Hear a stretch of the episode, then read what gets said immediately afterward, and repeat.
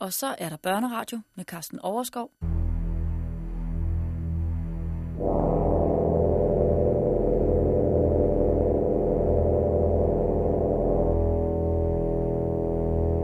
Bælragende mørke midt på dagen.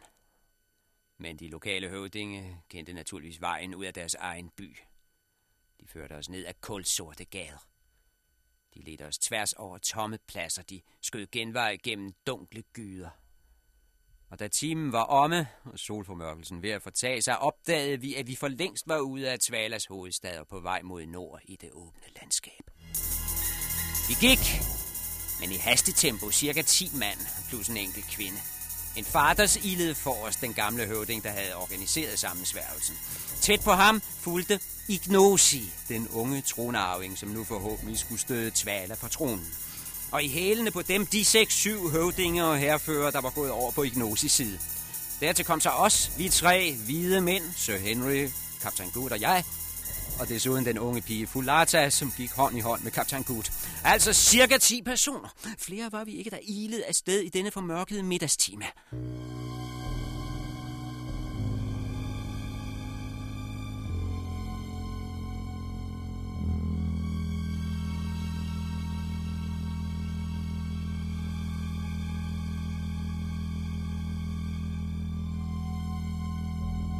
Men da lyset nu gradvist kom tilbage, og mere og mere solen dukkede frem igen, så vi, at Ignosie havde flere forbundsfælder end som så.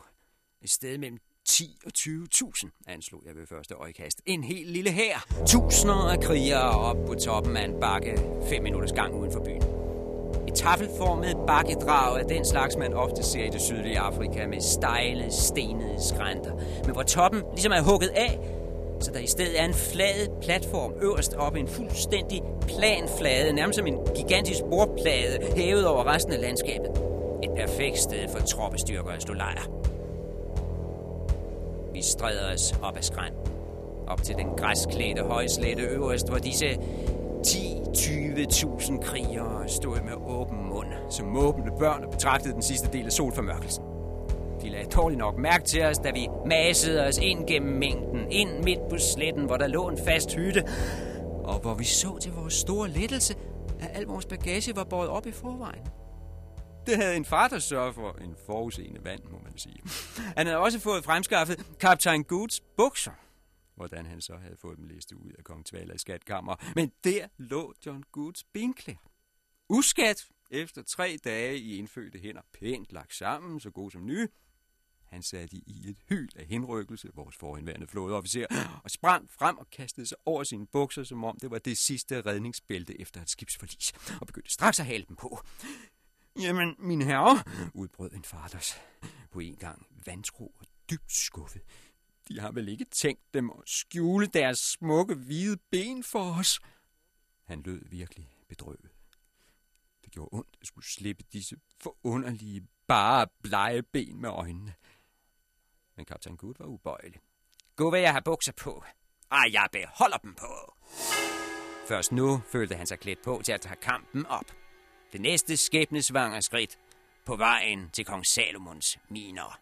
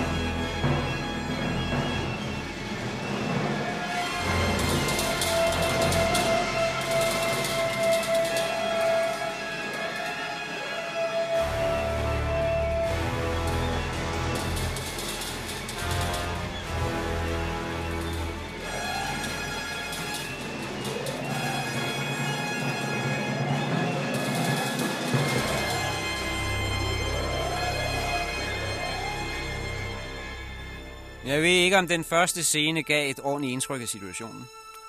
Det er jo ret indviklet efterhånden, men lad mig prøve at oprise hovedtrækkene så enkelt som muligt. Vi var tre hvide mænd, som var blevet rådet ind i en magtkamp midt inde i Afrika. Den gamle kong Tvala mod en yngre tronarving, Ignosi. Jeg skal ikke komme ind på detaljerne her, men vi var altså på Ignosis side. Takket være en lommebog med astronomiske oplysninger, havde vi forudset en solformørkelse den dag mellem klokken 1 og 2. Det var den slags mirakler, Ignosi havde brug for for at overbevise sine landsmænd.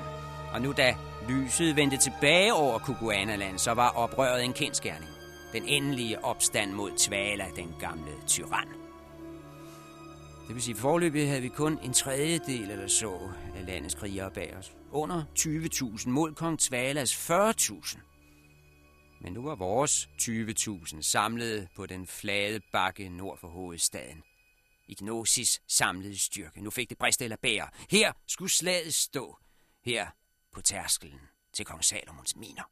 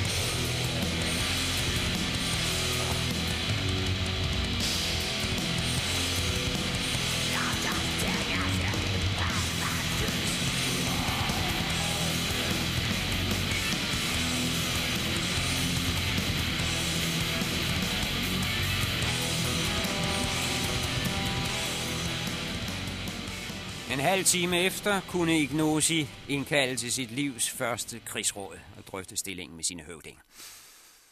Men det kunne nemt blive hans sidste krigsråd. Der var ingen tid at spille. Han havde ikke råd til alt for lange overvejelser. Umiddelbart var situationen ikke så tosset. Ignosi kunne mønstre syv høvdinge med hver 2-4.000 mand under våben, og det var nogle af de bedste krigere i Kukuanaland. Og vi indtog den bedst tænkelige forsvarsposition på denne stejle bakke med flad top for oven. Et veritabelt fort skabt af naturen. Men når man er ude på at sætte et land i oprør og støde en tyran fra magten, er det ikke forsvar, man har brug for. Man kommer ingen vejen ved at rulle sig sammen som et pindsvin. Man skal ud og forstyrre magthaveren. Man skal være alle vejen. Man skal stikke og hugge. Man skal gribe initiativet, holde fast på det, være i konstant angreb.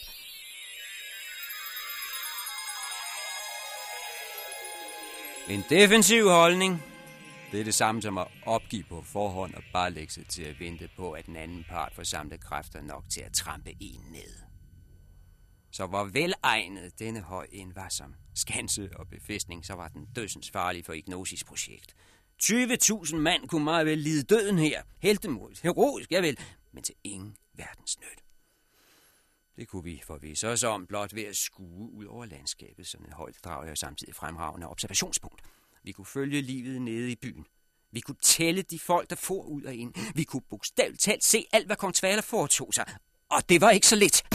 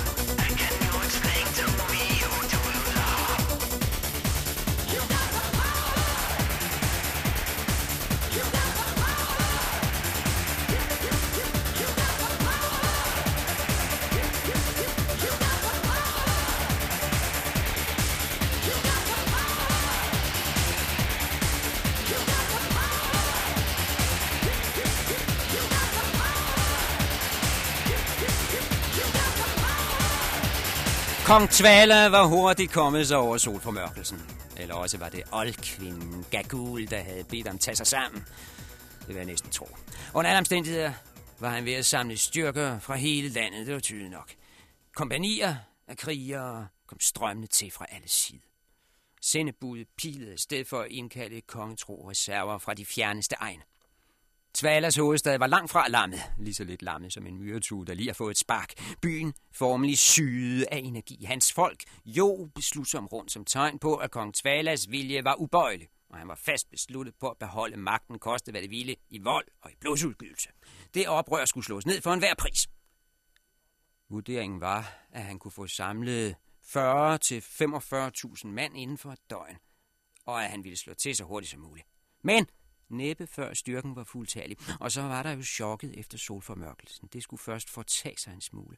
Hans folk skulle lige sove på det og komme sig, og desuden så angriber man jo ikke i heden midt på dagen. Så både ud fra et militært synspunkt, og psykologisk og meteorologisk, så var det mest sandsynlige, at kong Tvala ville sætte det store angreb ind i morgen tidlig, straks efter daggry. Det var den slutning, vi drog i krigsrådet, og det viste sig at være en fuldstændig korrekt analyse. I see the day is coming. The night is led astray. The dawn of new desires. The end of yesterday. I walk the road to nowhere. Oh, that's what I call home. If I only knew what I was heading for. But I don't have a place to roam.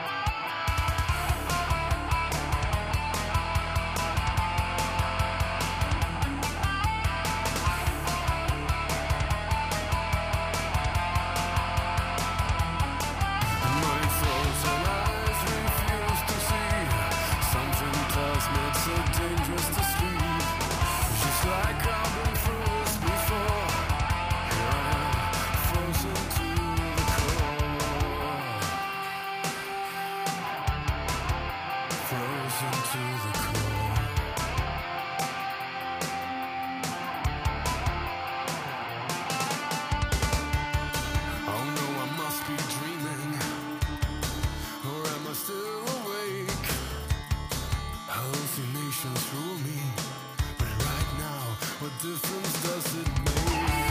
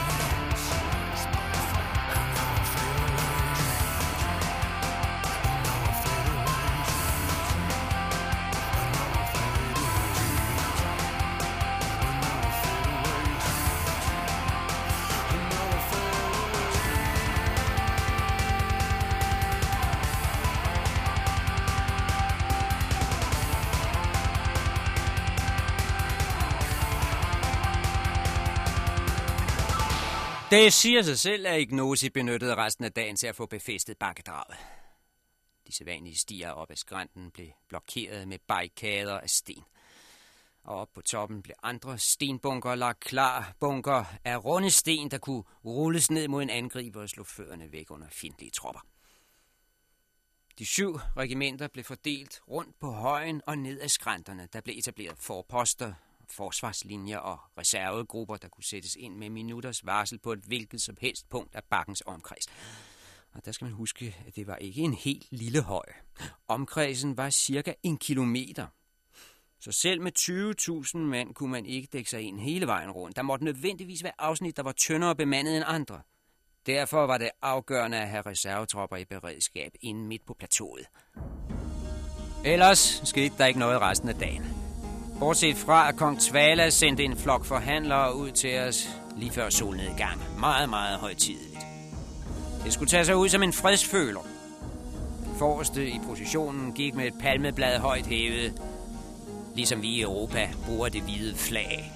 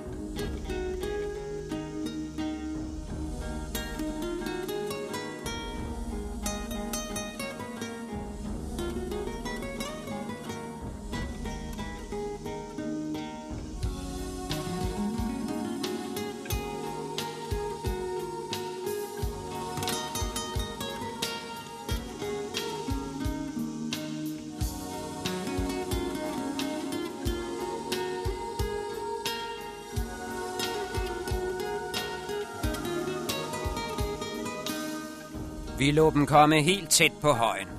Så gik vi ned med lige så stor værdighed som dem, og mødte dem ved foden af bakken med den mine, man nu engang har på i den slags situationer. Det er rene spilfægteri. Ingen af os troede et sekund på fred og forlig. Tvalas delegation blev anført af en stor, kraftigt bygget høvding.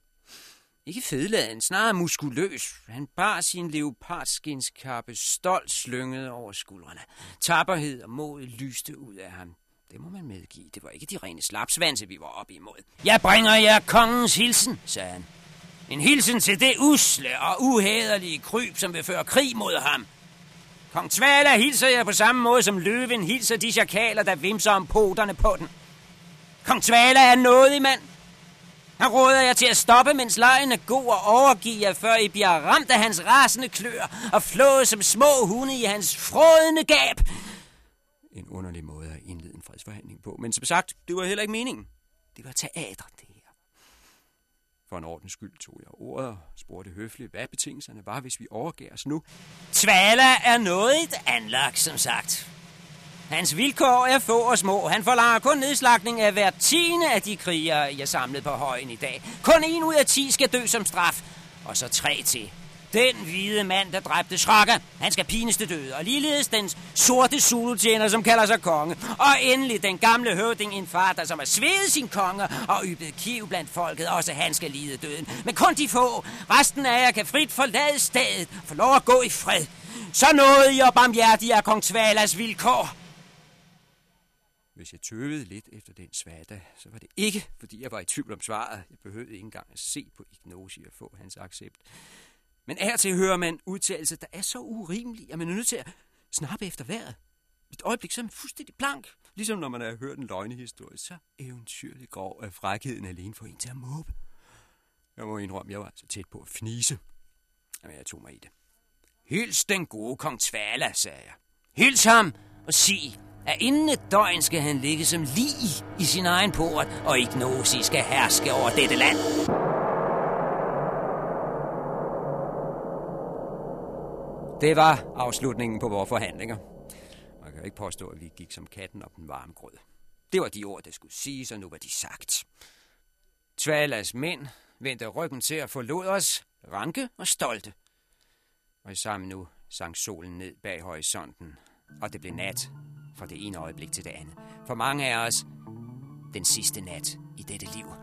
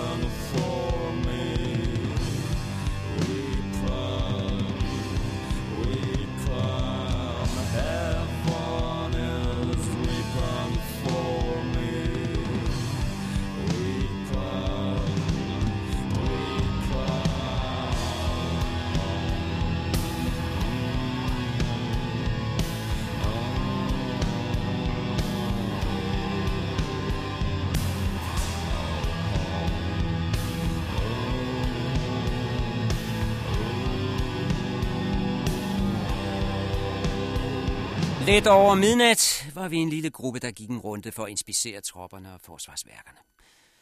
Ignosi selv, en af hans høvdinge, samt Sir Henry og jeg. Først steg vi ned ad højen og ud til de yderste forposter. Vi vandrede hele vejen rundt langs det, der skulle blive den forreste frontlinje i morgen. Og alt, hvor vi kom frem, sprang spydspidserne frem og glimtede overvågen i månelyset, indtil vi kom med feltråbet. Vi kunne konstatere, at ingen sov på deres poster. Alle vagterne var lysvågne. Ikke panikslagende. Ikke nervøse, men knivskarpt agtpågivende. Glimrende. Vi steg atter op ad højen. Og oppe på plateauet måtte vi bane os vej mellem tusinder af sovende soldater. De sov, som de havde fået ordre til for at være friske ved morgengry. Ikke en af dem vandrede hvileløs om eller sad og klynkede. Skønt de vidste lige så godt som jeg, at for mange af dem var det deres sidste timer i livet. Månelyset strejfede over deres spyd. Kastede et blåligt skær over deres udtryksløse ansigter, dybt nedsunket i søvn. Disse tusinder af krigere lå som genfærd i græsset. Barske, men ubevægelige og tilsyneladende tilfældigt henslængt, som om de allerede var faldet på slagmarken og havde mødt deres Gud. Kun fire buskene var i bevægelse, disse prægtige hovedprydelser af strussefjer. De vejrede blidt i den kølige nattebrise. Men de mindede mig kun endnu mere om døden, for de havde en uhyggelig lighed med de sorte fjerduske, man pynter ligevogne med i London. Jeg kyste. Jeg fik en frygtelig forudanelse jeg kunne ikke lade være med at betro mig til Sir Henry. Skal vide, om nogen af os er i live, når morgendagen er om. Jeg har sgu min tvivl. Overmagten, den, den er knusende, det må vi se i øjnene. 40.000 mod 20.000. Sejr, det bliver fuldstændig udelukket. Tror du overhovedet, vi er i stand til at holde højen her? Sir Henry lå fingrene løbe gennem sit gyldne skæg. Og så lå han. Han slog en skraldlatter op, der drønede som torden over den slumrende her og rungede ud fra højen, hvor vi stod milevidt ud over det natmørke Kukuana-land, for til sidst at komme tilbage som ekko fra klippetinderne i nord. De tinder, der kaldes den hvide døde.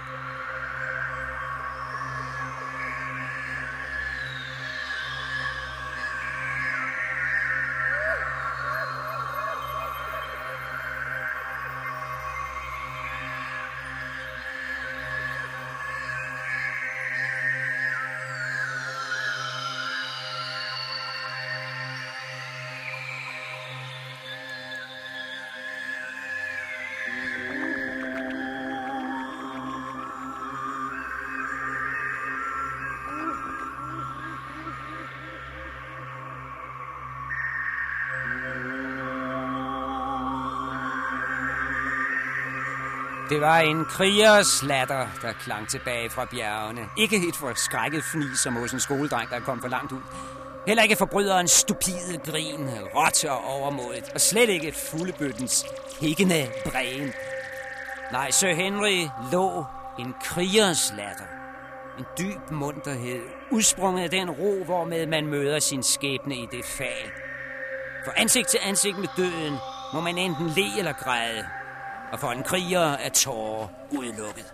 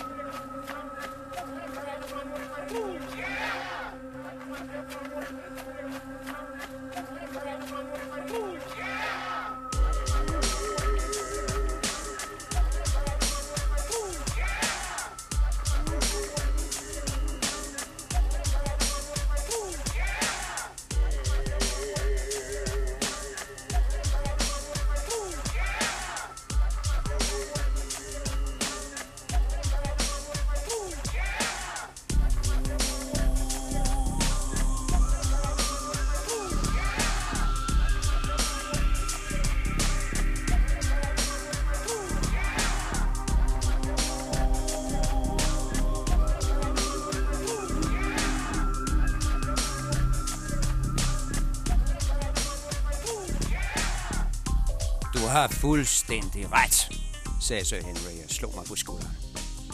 Det er noget forfærdeligt noget, vi har rodet os ind i. Men hvad pokker? Vi har lovet at slås for ignosi, så må vi også stå ved det. Et ord er et ord, koste hvad det vil. Og jeg for mit vedkommende må sige, at jeg altså foretrækker at dø den dag i morgen, kæmpende til det sidste.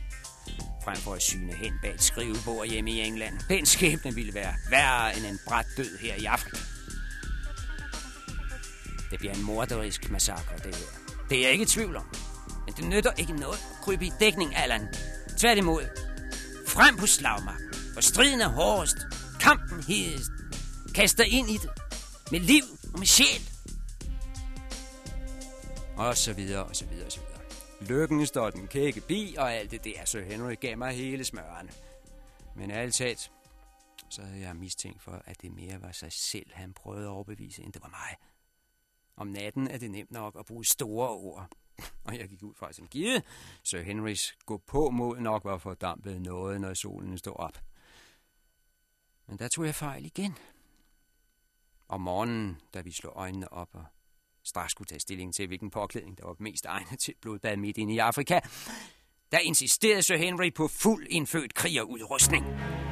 Når jeg er blandt kukuaner, sagde han, så kæmper jeg som en kukuaner. Skikfølge eller landfly. Og hvem tænker på flugt?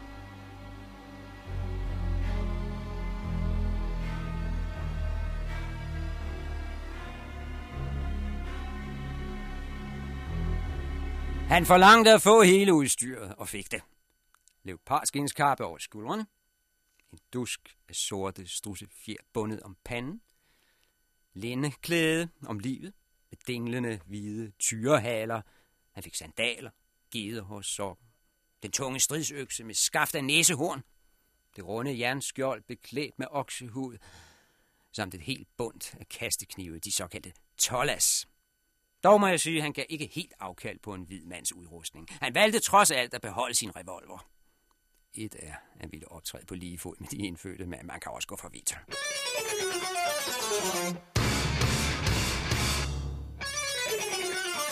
thank you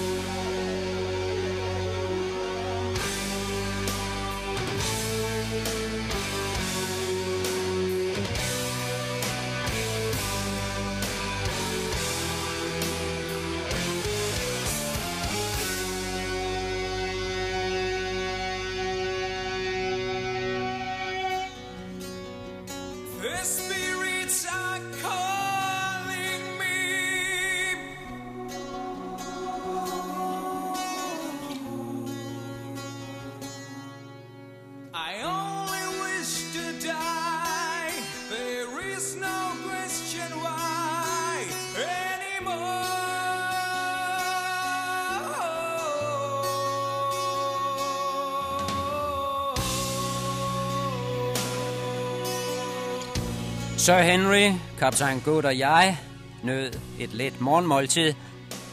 Så tog vi vores rifler og ammunitionstasker, sluttede os til Ignosi og hans syv høvdinge. Generalstaben var samlet. Den skæbne svangre dag kunne begynde. Vi fik hurtigt overblik over situationen. Det var bare at kigge ud over landskabet, og situationen var rystende. Tvala havde sat sine tropper i bevægelse allerede fra morgenstunden, og nu væltede de frem inden fra byen. Tusinder og er der tusinder af krigere. Tvalas taktik stod lysende klar allerede fra første blik. Krigerne kom nemlig i tre kolonner. Tre uendelige slanger af krigere, 12-15.000 i hver kolonne. Og den ene styrede direkte mod højen, mens de to andre var på vej udenom til højre og til venstre. Vores jordfæstning var ved at blive omsluttet af tre slanger, som snart ville blive til en, og lægge sit kvælergreb om den bakke, vi stod på. Vi bliver omringet, sagde en faders med en gammel herførers skarpe blik for de bitre kendskærninger. Nu kan de komme fra alle sider. Sandere ord er aldrig sagt. Tvaler havde desværre valgt rigtigt. I stedet for at satse alt og kaste den samlede her frem i et koncentreret stormløb, for eksempel på sydsiden, var han ved at detachere sine tropper hele vejen rundt om højen, så ingen kunne vide, hvor det egentlige angreb ville blive sat ind, undtagen Svalas selv. Et overraskende kløgtigt træk. Han kunne slå til, hvor han ville. Eventuelt et skinangreb, som tvang os til at sætte reserven ind et sted, hvorefter han satte hovedangrebet ind et helt andet sted. Han havde kort sagt bevaret initiativet, det vigtigste for enhver feltherre.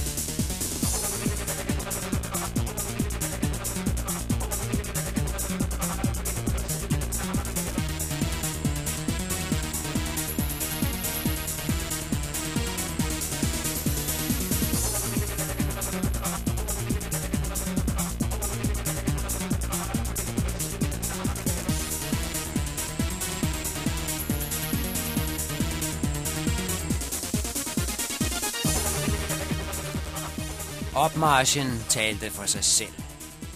I disse minutter, mens Tvalas her foldede sig ud for fødderne af os, og snart skyllede mod bakkens skråninger som et brusende hav af sorte hoveder og glimtende spydspidser hele vejen rundt.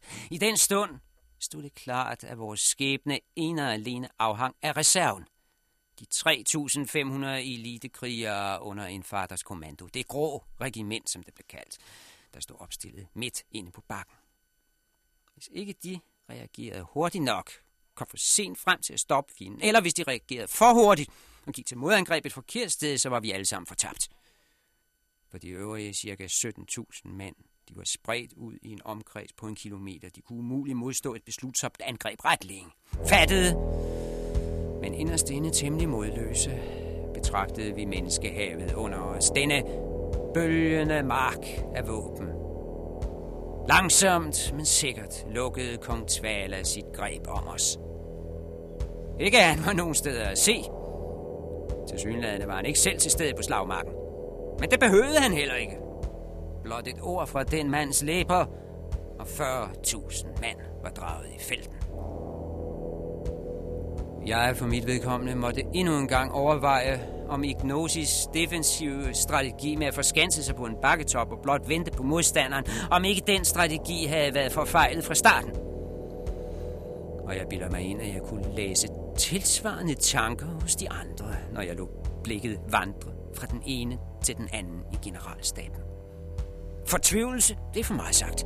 Men bekymring, en dyb, dyb bekymring, stod malet i ansigtet på alle. Undtagen kaptajn Gud.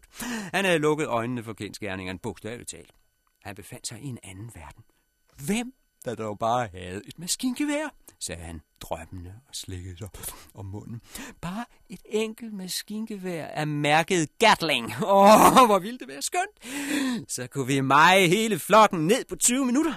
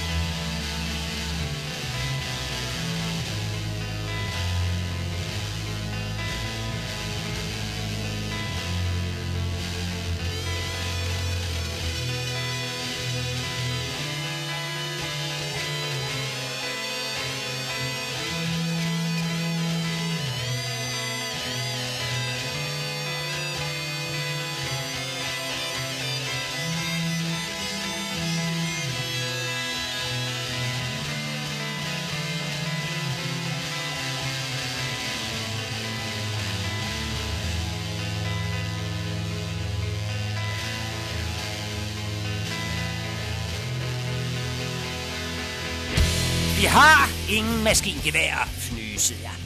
For jeg afskyer urealistiske drømmerier, særligt når man står over for en håndgribelig fare. Det gjorde vi jo unægteligt her nu. Kaptajn Good måtte da kunne indse, at situationen ikke var til fantasterier.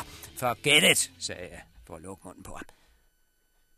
Men, men øh, så prøv med ekspressen, Mr. Quarterman. Se ham. Mm, se ham, den lange red af en høvding. Ham dernede. Jeg vil ved hvad som helst på, at ham kan man ikke få ram på med en riffel. Altså ham der, den blære, der står der og dirigerer rundt med sine folk. Prøv, du kan pille ham ned. Jeg holder en guldmønt på, at du rammer ved siden af. Det var for groft. Det var simpelthen en fornærmelse. Jeg bilder mig ind at have visse evner som skytte efter 40 år som elefantjæger. Top, sagde jeg, surt og ikke så lidt fornærmet. Og lavede ekspresriflen med massive patroner.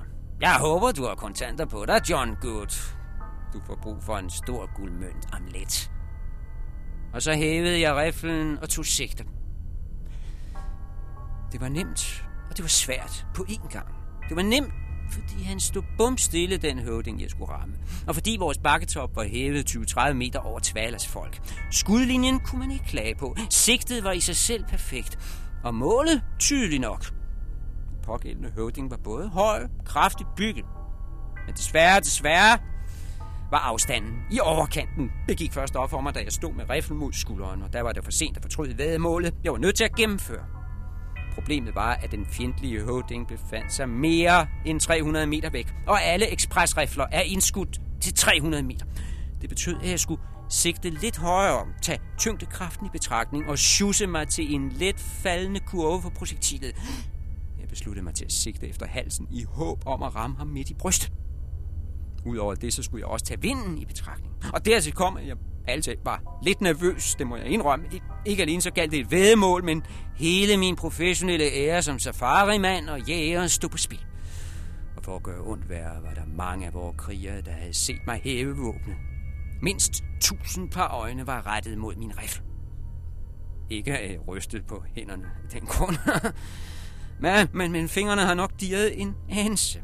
Det må enhver kunne forstå. Jeg siger altså ikke det her for at undskylde skud. Bestemt ikke. Jeg siger det kun for at forklare baggrunden. Uh, jeg lægger altså an. sigter omhyggeligt på halsen af den høje høvding og skyder. Down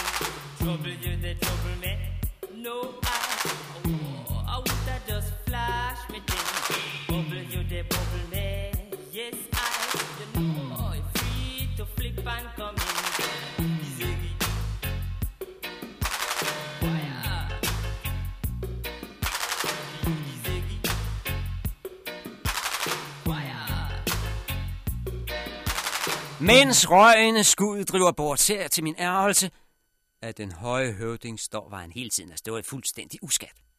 Mens derimod en af hans stikiret drenge var faldet om i græsset til synligheden dræbt på stedet. Det var ikke til at komme udenom. Det var en total forbier. Fyren havde stået mindst tre meter fra høvdingen. Muligvis på sigtehøjden rigtigt, men hvad hjælper det, når man skyder flere meter ved siden af? Pænt forsøg, fnisede kaptajn Gut og stak sin guldmønt tilbage i lommen. Men man kan jo ikke ramme hver gang. Jeg var rasende, det siger sig selv. Jeg skammede mig. Misse et skud for øjnene af en hel her. Sigte på en høvding og kun få nedlagt en elendig knægt. Det var i høj grad pinligt for mig. Og for så vidt også for Ignosi. Det var ikke godt for moralen blandt hans soldater. Faktisk var det den dårligst tænkelige start dagens kamp. Så da høvdingen dernede vendte om, løb væk fra stedet, så vågede jeg et skud ud i det blå. Næsten uden at tage sigte, affyrede jeg det andet løb.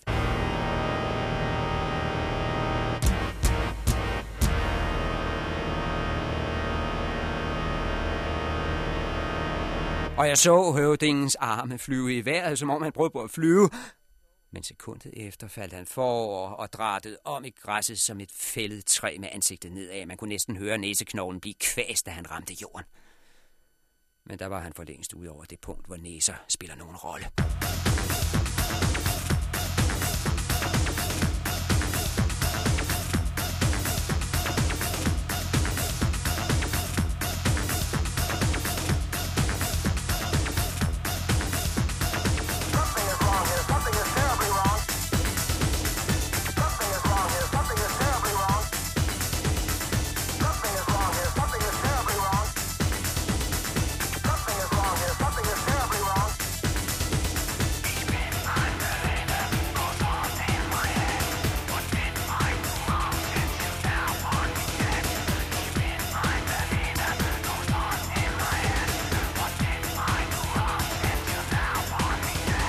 Sir Henry har ret. Hellet står den kække bi. Jeg havde skudt nærmest i blinde, men jeg havde skudt. Og nu høstede jeg frugten i form af bravende bifald fra vores tropper. De jublede i vildens sky. Slaget var ikke engang begyndt endnu, og bang! En af Tvalas herrefører var allerede fældet, kun ved et knald fra den hvide mands ildrør. Det var det rene trylleri.